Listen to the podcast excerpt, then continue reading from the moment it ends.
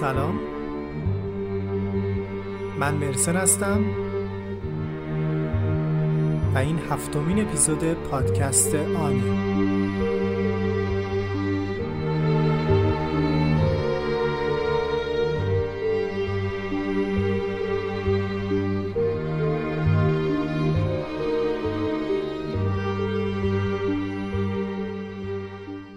پادکستان پادکستیه که توی هر قسمتش داستان واقعی آدم ها رو تعریف می‌کنیم و سعی می‌کنیم خودمون رو جاشون بذاریم.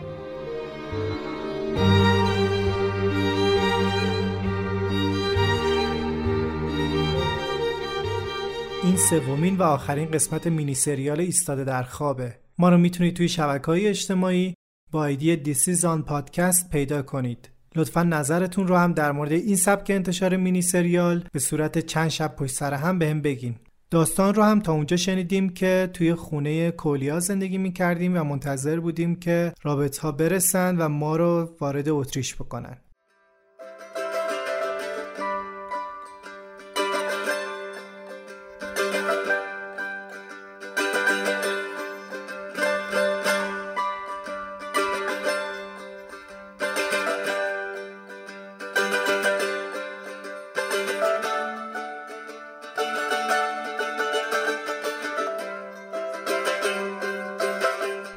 سه روز گذشته و قرار رابط افغانستانی ما را از مرز اسلواکی به سمت اتریش رد کنه. غروب آفتاب با یه ون خونه کلیا رو ترک می‌کنیم و رایی براتیسلاوا میشیم. براتیسلاوا غربی ترین نقطه اسلواکیه و دقیقا روی مرز قرار داره. یعنی اگر ما از غرب شهر بیرون بریم وارد خاک اتریش میشیم.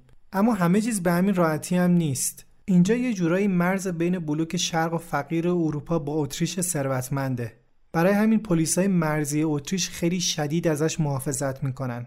ون توی اتوبان میسته و ما 11 نفر با رابط افغانستانی پیاده میشیم و وسط زمینای کشاورزی با بوتهای بلند ذرت پنهون میشیم. هر کدوممون حین حرکت چند تا ذرت می‌کنیم و با خودمون می‌بریم. تا اگه لازم شد بخوریم. رابط تا نیمه های زمین ذرت با همون میاد. اشاره می‌کنه به جاده اون طرف زمین و میگه این جاده رو که دو سه کیلومتر برین ده کیلومتر داخل خاک اتریش شدین و اونجا چند تا ماشین منتظرتونن. بعد تنها برین. ما اعتراض می‌کنیم که قرار ما این نبوده. بالاخره با دلگرم شدن به ماشین هایی که چند کیلومتر بالاتر هستن قانعمون می‌کنه.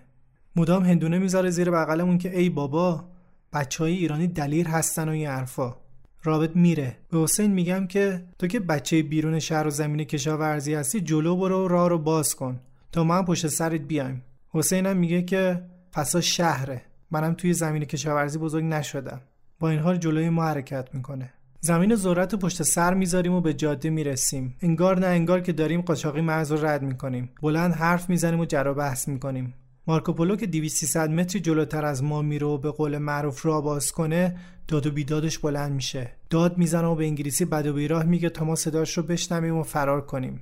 ما هر کدوم به یه سم فرار می‌کنیم. بهنام به طرف هر کی که میره می‌خوام با مش بزنن توی صورتش. دستشو می‌گیرم و میگم پشت سرم هر جا که رفتم بیا. حین دویدن پای بهنام پشت کفش من می‌خوره و کفشم از پام در میاد. همینطور با یه لنگ کفش میدوام و جایی بین بوته ها پنهون میشم. بابکم هم مسیر من با من فرار می‌کنه و کنارمون قایم میشه. 20 دقیقه رو پنهون هستیم و ماشین گشت از جاده ای که چند متری مونه بالا و پایین میره. بابک خوابش برده و خروپف می‌کنه. نمی‌دونم چطور تو این شرایط اصلا خوابش می‌بره. یه لگت بهش می‌زنم و میگم خفه شو به نامم داره این بید میلرزه. اما ای دل غافل مامورای مرزی دوربین دید در شب دارن و به راحتی پیدامون می‌کنن. ما سه نفر بعد از مارکوپولو اولین کسایی هستیم که دستگیر میشیم. بعد از اینکه مامورا روی زمین میخوابوننمون و میگردنمون سوار کامیون نظامی میشیم و میریم پاسگاه مرزی.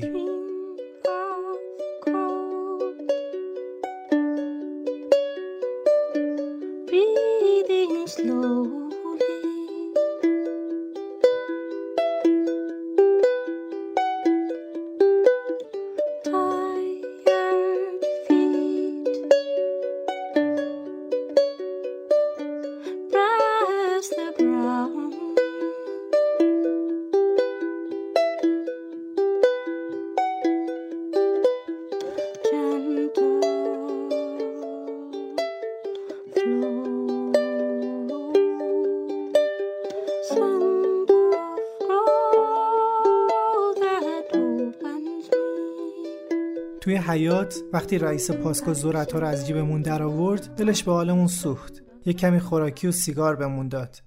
کفشامون رو در آوردیم و داخل بازداشتگاه شدیم. همه از کفش من که یلنگه بود خندشون می‌گرفت. بقیه بچه ها هم توی سه مرحله دستگیر کردن و اووردن. بعدا فهمیدیم رابطه افغانستانی دروغ گفته بوده و ما رو مستقیما به سمت چادر پلیس فرستاده بوده. تا ما دستگیر بشیم و به کمپ پناهندگی فرستاده بشیم و از اونجا هم رابطه بعدی سراغمون بیاد. صبح شد.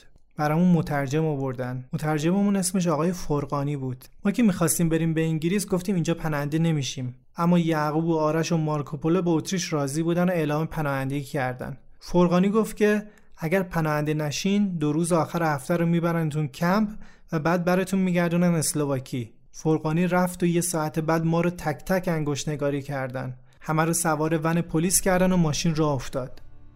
هیچ کدوممون نمی‌دونستیم کجا داریم میریم.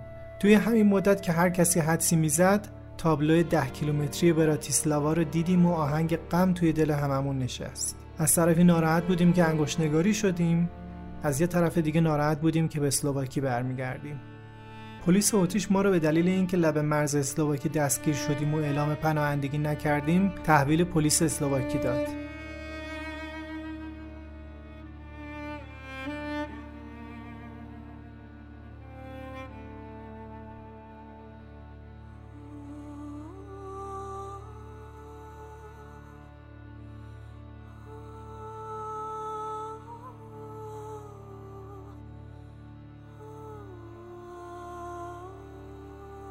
بازداشتگاه اسلواکی برعکس بازداشتگاه اتریش کثیف بود. ما شب رو روی زمین خوابیدیم و صبح به کمپ آداموو انتقالمون دادن. آداموف اسم یه دریاچه قشنگه که یه کمپ مزخرف برای پناهنده ها کنارش ساختن. هر جا میریم یه گروه آدم میان پیشمون از خنده رود و بر میشن که چرا ما اتریش پناهنده نشدیم. یکی میگه من چهار بار. اون یکی میگه من هفت بار سر کردم مرز رو رد کنم و هر بار دستگیر شدم. ظاهرا قانونشون اینه که اگر کمتر از ده کیلومتر توی خاک اتریش باشی و دستگیر بشی برد میگردونن. و برام خیلی عجیب بود که ما چطوری به راحتی ده کیلومتر رو رد کرده بودیم. از همه چیز که بگذریم بعد از مدتها زندونی بودن و پنهونی حرکت کردن این توقف پنج روزه خیلی آرامش بخشه. خوب غذا می‌خوریم و آزاد نفس می‌کشیم. زوره کنار دریاچه میریم و شنا می‌کنیم. و من تولد 27 سالگیم رو با کیک کوچیک به اندازه کف دست که یک کبریت روش روشنه جشن می‌گیرم. از مسکو به بعد حدود سی روزی میشه که خانواده همون از احوالمون بیخبرن. فرصتی پیش اومده و با ایران تلفنی حرف می‌زنیم. من کاملا بی پولم و احوالم رو خانوادم از خانواده سعید با خبر میشن. کیوان خبر فوت علی رو که برای من خبر تازه نیست میده. قاچاقچی ها جسد علی رو توی جنگل رها کرده بودن و پلیس بعد از چهار روز جسد ورم کرده و کاغذی رو با هویت افغانستانی توی جیبش پیدا می‌کنه. جسد به سردخونه کیف انتقال پیدا می‌کنه و رابط شیراز که خانواده علی خیلی جدی تهدیدش کرده بودن دو نفر از بستگانش رو با هزینه زیاد به کیف میفرسته. جسد علی روی که چند برابر شده بود توی دو تا تابوت به ایران برمیگردونن. رابط افغانستانی بهمون خبر میده که قرار شب دوباره حرکت کنیم. توی این چند روز حسابی استراحت کردیم و جون گرفتیم. شب پنجم رابط افغانستانی با ون میاد دنبالمون و ما پنج نفر از تورهای پشت کم بیرون میایم و با ماشین خودمون رو به براتیسلاوا میرسونیم. از حومه شهر و به فاصله چند صد متری رودخونه دانوب که سمت راستمونه وارد جنگل میشیم. رابط توصیه می‌کنه که حداقل تا 10 کیلومتر فاصلمون رو از رودخونه حفظ کنیم تا گیر پلیس مرزی اتریش نیافتیم. التماس می‌کنه که اگه دستگیر شدیم اعلام پناهندگی کنیم و یادآور میشه که این همون رودخونه که از وین رد میشه. حتی می‌تونیم پیاده تا وین بریم. ساعت ده شب میون جنگل انبوه و باریک روی زمین ناهموار شروع به حرکت می‌کنیم. برای اطمینان بیشتر فاصلهمون رو از رودخونه بیشتر می‌کنیم. بعد از چند ساعت پیاده روی که به ناچار آروم آروم میریم شمال و جنوب رو گم می‌کنیم. فقط درختای خوابیده در شبون می‌بینیم و ماه که تکون خورده از سر جاش. اینجا شک می‌کنیم و بینمون دو دستگی ایجاد میشه. فکر می‌کنیم که داریم دور خودمون میچرخیم. حسین و حامد و بهنام و سعید و من یه سمت میریم و بقیه یه سمت دیگه میرن. دمدمای صبح رودخونه رو این گم شده عزیز پیدا می‌کنیم. و به راهمون ادامه میدیم. ساعت دوازده ظهر در حالی که هیچ کدوممون نا نداریم به یه شهر کوچیک می‌رسیم که ایستگاه قطار داره. بلیت می‌خریم و تا وین دو ساعت توی راهیم. سعید و حسین برای من و بهنام که پولی نداریم بلیت می‌خرن. به این فکر می‌کنم که رابط چطور می‌گفت که تا وین میشه با پای پیاده رفت. فاصلش حدود 50 کیلومتر بود. اونم توی جنگل. ایستگاه آخر قطار وین مرکز شهر که بهش میگن لند استرسه پیاده میشیم و موقعیتمون رو سریع به ایران اطلاع میدیم. مسئولیت انتقال ما از وین تا انگلیس به عهده رابط ایرانی به اسم خسرو که بلژیک زندگی می‌کنه. از ایران به خسرو اطلاع میدن و خسرو از ما می‌خواد که با قطار به سمت سالزبورگ که به مرز آلمان نزدیکتر حرکت کنیم. تا اونم خودش رو با ماشین به اونجا برسونه. توی ایستگاه قطار از گرسنگی و بیخوابی دلم ضعف می‌رفت. سعید و حسین رفتن یه دوری بزنن. بهنام و حامدم کنارم وایساده بودن. من که پولی نداشتم به بهنام گفتم بهنام اگه پول داری بده غذا بخوریم. به کسی نمیگم تو پول دادی. باز قسم خورد که پول نداره. کلافه شده بودم. برای اینکه گرسنگی یادم بره شروع کردم به گی زدن توی مغازه های بزرگ ایستگاه. بدنم تحلیل رفته بود. موقعی راه رفتم پام رو روی زمین میکشیدم. خوب شد مادرم اونجا نبود و منو اونطوری نمی‌دید. از جلوی فسفودا گذشتم. به قاچای بزرگ پیتزا نگاه کردم که می‌شد با یکی دو یورو خریدشون. چند تا پسر دختر خوشتیب توش نشسته بودن. همینطور که غذا میخوردن حرفم می‌زدن. با خودم فکر کردم حتما دارن درباره آیندهشون با هم صحبت می‌کنن و پیتزایی که جلوشونه هیچ اهمیتی واسهشون نداره. آب دهنم و قورت دادم. رفتم جلوتر. یه کافی شاپ دیدم. وایسادم پشت شیشه. باز با آدما خیره شدم. گوشه کافی شاپ رو نگاه کردم و خوشگم زد. سعید و حسین اون تو بودن. روی میزشون رو نگاه کردم. کیک و نوشیدنی سفارش داده بودن و داشتم با خوشحالی میخوردن. باورم نمی‌شد. مغزم کار نمی‌کرد. یه لحظه سعید پسر خالم بیرون نگاه کرد و با هم چش تو چش شدیم. لبخندش خوش شد. من چند قدم برگشتم عقب چند قدم رفتم به سمت راست و نشستم روی نیمکت. حس می‌کردم بدنم سرد شده. بی توجه به آدم های اونجا کم کم دراز کشیدم به پهلو. اصلا صدای اطراف رو نمیشنیدم. اش توی چشام جمع شده بود. دیگه اصلا گرسنه هم نبودم. هیچ حسی نداشتم. زل زده بودم به روبرو. یکی از قطارا حرکت کرد و توی خیالم مادرم رو روی سکوی روبرو دیدم. داشت به من نگاه می‌کرد. دلم می‌خواست همون لحظه همونجا پرواز می‌کردم و برمیگشتم خونه. نمی‌دونم چند دقیقه توی همون حالت بودم که شنیدم یکی گفت کوروش کوروش کوروش پاشو؟ با دست کونم داد و باز گفت کوروش. سعید بود. گفت بیا کوروش بیا بیا واسط کیک خریدم. نگاهش کردم. نگاهش رو ازم دزدید. گفت بیا همینجا بخور. چند بار نفس عمیق کشیدم. بهش گفتم اون دوتا اون پایین دارن از گرسنگی میمیرن. چطور من تنها بخورم آخه؟ گفت مال خودته تو رو خدا. ازش گرفتم. اومدم پایین با حامد و بهنام تقسیمش کردیم و خوردیم.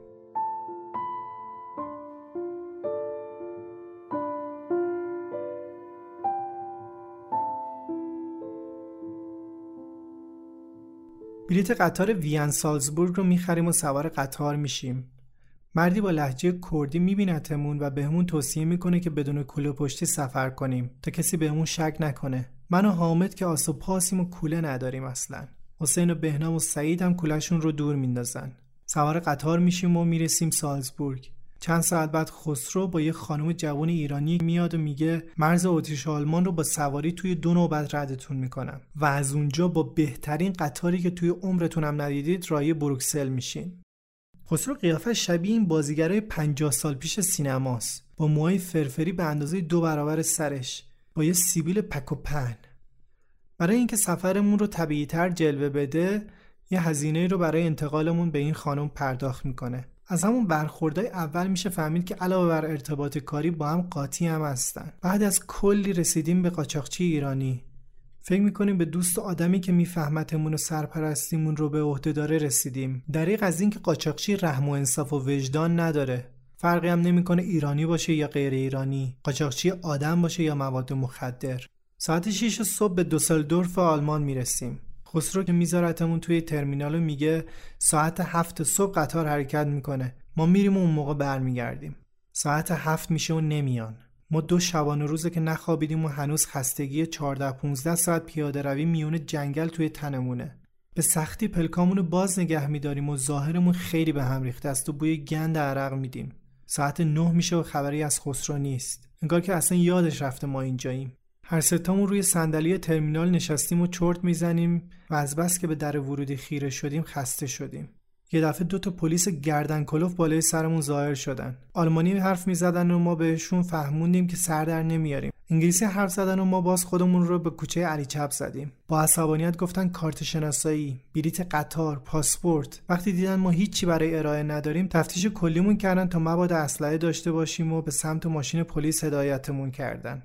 از همون ملیتمون رو پرسیدن و با تلفن به مترجم زنگ زدن. به جای ایران اشتباهی عراق رو گفتن که توی تلفظ انگلیسی و آلمانی شبیه به همن. یه نفر با همون با تلفن عربی حرف می‌زنه. بهش فهموندم که ما ایرانی هستیم نه عراقی. پلیس از بوی گندمون شاکی بودن و توی اتاق اسپری زدن و نیم ساعت بعد خانم ایرانی برای مترجمی پیشمون اومد. ازش پرسیدیم که اگه پناهنده نشیم چی میشه؟ گفت 6 ماه زندانی میشین. ولی اگه پناهنده بشین بعد از بازجویی اولیه میفرستنتون هایم یا همون کمپ پناهنده ما که یه بار مار گزیده بودیم و می‌دونستیم با همون شوخی ندارن با اسامی متفاوت اعلام پناهندگی کردیم. پلیس شروع می‌کنه به بازرسی کامل بدنمون. باید لخت کامل بشیم و وقتی می‌فهمه که مسلمونیم پلیس زن از اتاق بیرون میره. خجالت می‌کشیم. اول خودمون و بعد لباسهامون رو دقیق میگرده. از توی درز توی شلوار بهنام یه صد دلاری خشک در میاد و حامد با دیدن این صحنه می‌زنه زیر خنده.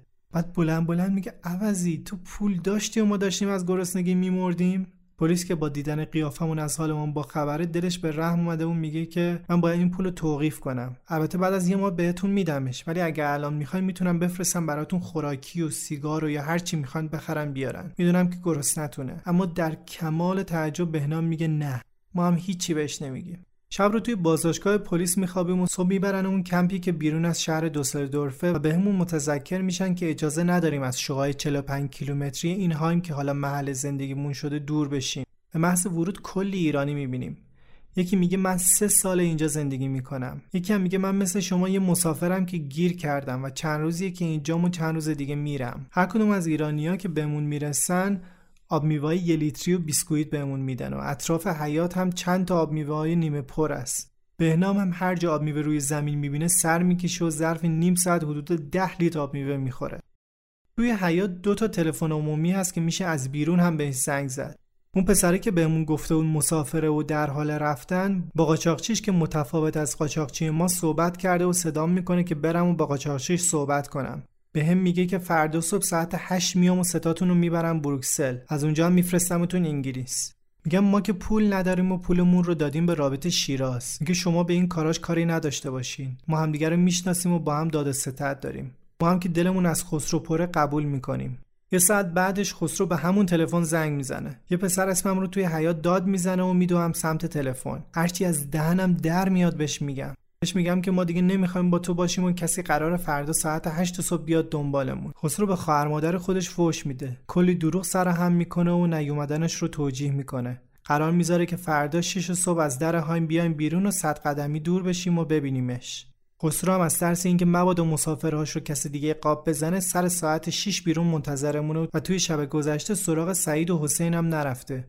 اونا رو توی پارک منتظر نشونده و سراغ ما اومده تا ما رو با قطار رای بروکسل کنه. خسرو برای اینکه حرفی زده باشه تا کار خودش رو توجیه کنه از قانون دوبلین واسمون میگه. میگه اگه احیانا بخوان از انگلیس براتون گردونن به کشوری که انگشت نگاری شدین میفرستنتون و در نتیجه شما سه نفر به آلمان برمیگردین و اون دو نفر میرن اتریش. البته تا حالا خیلی رفتن و کسی برگشت نخورده. خسرو واسمون بلیت می‌خره و با قطار رایی میشیم.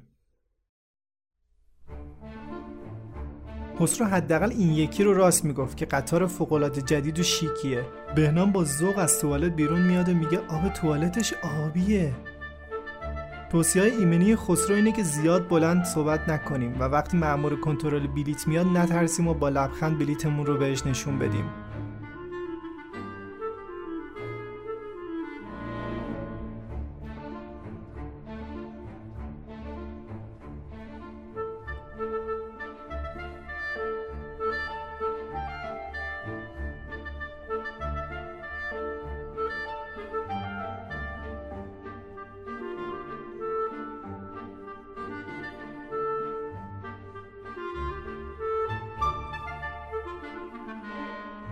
قطار به ترمینال بروکسل می‌رسه. ستامون پیاده میشیم و به محض پیاده شدن یه پسر قد طرفمون میاد و سلام می‌کنه. اسمش امیره. به سمت ایستگاه اتوبوس میبرتمون تا به سمت مقصد بریم که بندری به فاصله 40 دقیقه بیرون از بروکسله. امیر واسمون بلیت اتوبوس رو که فقط 5 یورو قیمتشه نمی‌خره و همینطوری سوار میشیم. مرتب توی هر ایستگاه میپاییم که مأمور کنترل بلیت پیداش نشه. واقعا یه آدم توی زندگیش ممکنه درگیر چه مسائل مسخره ای بشه.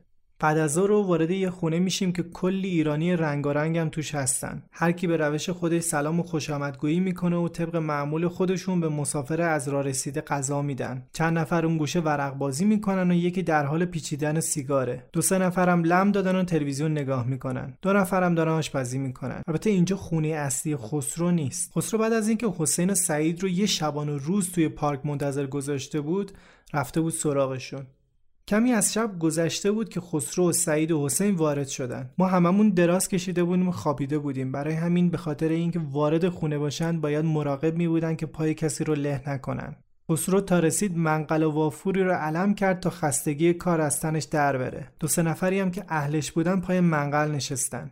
توی خونه دو نفر از بچههایی که یکی از کشورهای اروپایی اثر انگشت داشتن با سوهان مدام در حال سابیدن انگشتشون بودن تا اثر انگشت خودشون رو از بین ببرن. نیمه شب بود و هنوز پامنقلی ها بزمشون پابرجا بود و به نوبت هر کدومشون از شکار شیر و اجدا قصه سرایی می‌کردن. بقیه هم توی اتاق اونوری درگیر خوابیدن بودن که صدای کوبیدن در اومد و یه نفر به اسم افشین وارد شد. از گرسنگی و سرما میلرزید بدون مراعات آدمای خواب به زمین و زمان کف می‌گفت افشین رو به خسرو گفت لا هرچی میگم ده یورو پول بده برای احتیاط پیشم بذارم نمیدی. کانتینر از فرانسه سر در آورد و بی پول و با هزار تا مکافات خودم رسوندم اینجا. افشین که چند روز بیپول به جای اینکه از انگلیس سر در بیاره از فرانسه سر در آورده بوده برای برگشتن مجبور شده بدون بلیط سوار قطار بشه. مامورای کنترل بلیط بارها توی ایستگاه مختلف پیادش کردن. آخر سرم بعد از پنج روز بازداشت و پر کردن فرم تعهد خروج از بلژیک طی دو هفته خودش رو به خسرو رسونده. شنیدن این ماجرا به این معنیه که هیچ تضمینی توی کار خسرو نیست. گرچه خسرو شدیداً به قدیمی ترا توصیه کرده که از نحوه حرکت به جدیدتر چیزی نگن ولی میشه از میون حرفاشون به یه جمع‌بندیایی رسید. ماجرا اینجوریه که خسرو نصف شب با چند تا مسافر به بندر بارگیری میره مسافرها رو توی کانتینر جا میده کانتینر بار کشتی میشه و به امان خدا حرکت می‌کنه. مسئله اینجاست که خسرو اصلا نمی‌دونه که این کانتینر کجا قراره بره. فقط به همون آماری اکتفا می‌کنه که یه جایی خونده و می‌دونه که درصدی از این کانتینرها به انگلیس فرستاده میشن. توی دوروبرم کسایی هستن که 4 پنج بار نیمه شب داخل کانتینر شدن و کانتینر از کشورهای اسکاندیناوی یا بندرهایی توی فرانسه سر در آورده. این موقع است که باید دو دستی بزنی توی سرت و مثل افشین خودت رو به خسرو برسونی تا یه فکری به حالت بکنه. بعضی وقتا هم کانتینر به جای بارگیری شدن توی کشتی سر از گاراژ در میاره. شب سوم در حالی که پاسی از شب گذشته و همه خوابن خسرو داخل میشه و میگه یالا ده دقیقه فرصت داریم تا حرکت کنیم.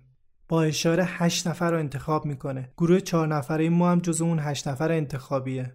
باور که تاکسیه تا نزدیکی بارگاه بندری میریم و لای درختها قایم میشیم. خسرو به هر کدوممون یه کیسه زباله و یه شلنگ یه متری با کمی چسب و یه تیغ میده و حرفی رو که تا حالا بهمون نزده می‌زنه. ازمون می‌خواد وقتی داخل کانتینر شدیم پلاستیک رو روی سرمون بکشیم. بعد با تیغ یه سوراخ ریز توی سقف برزنتی کانتینر ایجاد کنیم و سر دیگه شیلنگ رو از سوراخی که جلوی دهنمون روی پلاستیک رد کنیم.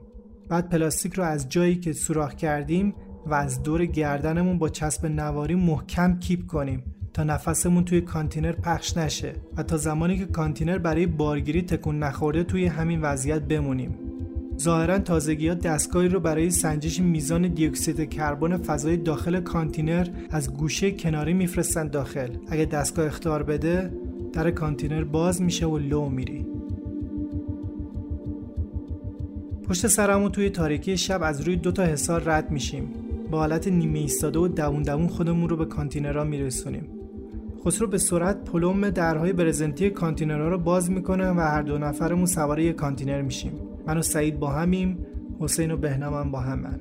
به محض داخل شدن میریم بالای باری که کمتر از نیمی از کانتینر رو پر کرده. میشینیم و خسرو به سرعت پلم رو به شکل قبلیش در میاره. ما دست به کار میشیم تا بازدممون رو از توی شیرنگ از سقف خارج کنیم.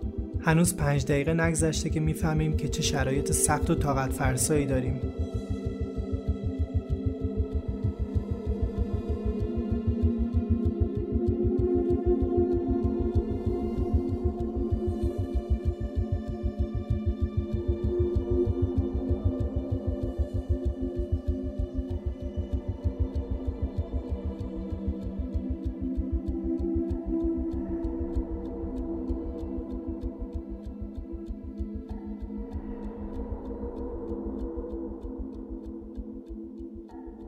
توی ذهنم جنینی رو توی رحم تدایی می‌کنم که قراره به زودی به دنیا بیاد. نفس بکش کوروش. زندگی بهتر میشه.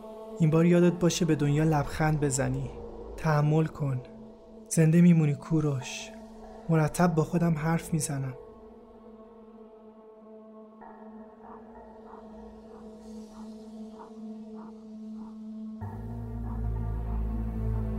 آروم نفس بکش. زندگی همینطوری نمیمونه. روی صورتم زیر پلاستیک پر شده از رطوبت نفسم. قطره ها روی پوستم لیز می‌خورن و به شکل باریکه های آب از گردنم سرازیر میشن.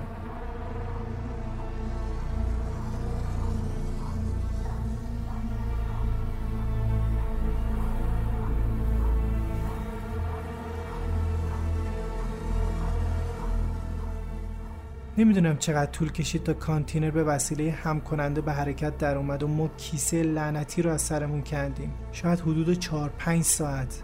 برای من یه سال گذشت. کانتینر بدون اینکه ما دیدی از بیرون داشته باشیم داخل کشتی بارگیری شد. کشتی دو سه ساعتی در حال بارگیری بود و بالاخره حرکت کرد.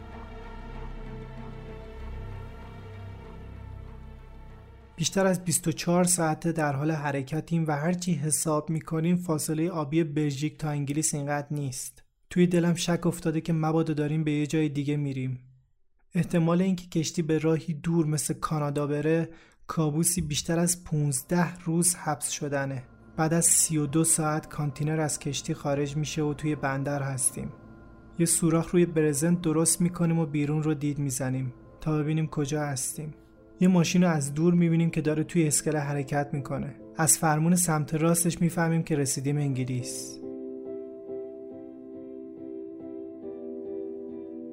با تیغ چادر برزنتی رو پاره می‌کنیم و سپیدی آفتاب رو می‌بینیم.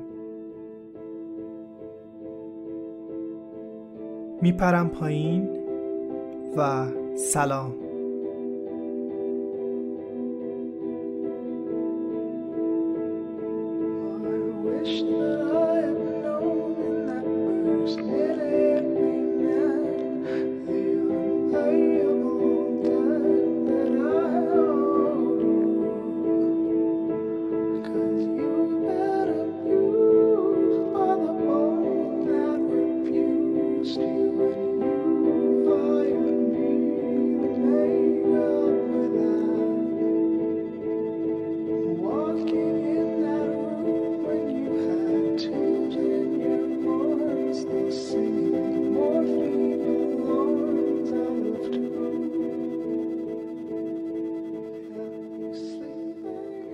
هفتمین اپیزود پادکست آن و سومین قسمت مینی سریال ایستاده در خواب بود. لطفا توی اینستاگرام و توییتر برام بنویسید که حستون نسبت به کل این داستان چی بود یا اینکه کجاش بیشتر شما رو تحت تاثیر قرار داد. چون برای خود من این داستان بار احساسی خیلی سنگینی داشت و باعث شد به چیزهای مختلفی فکر کنم.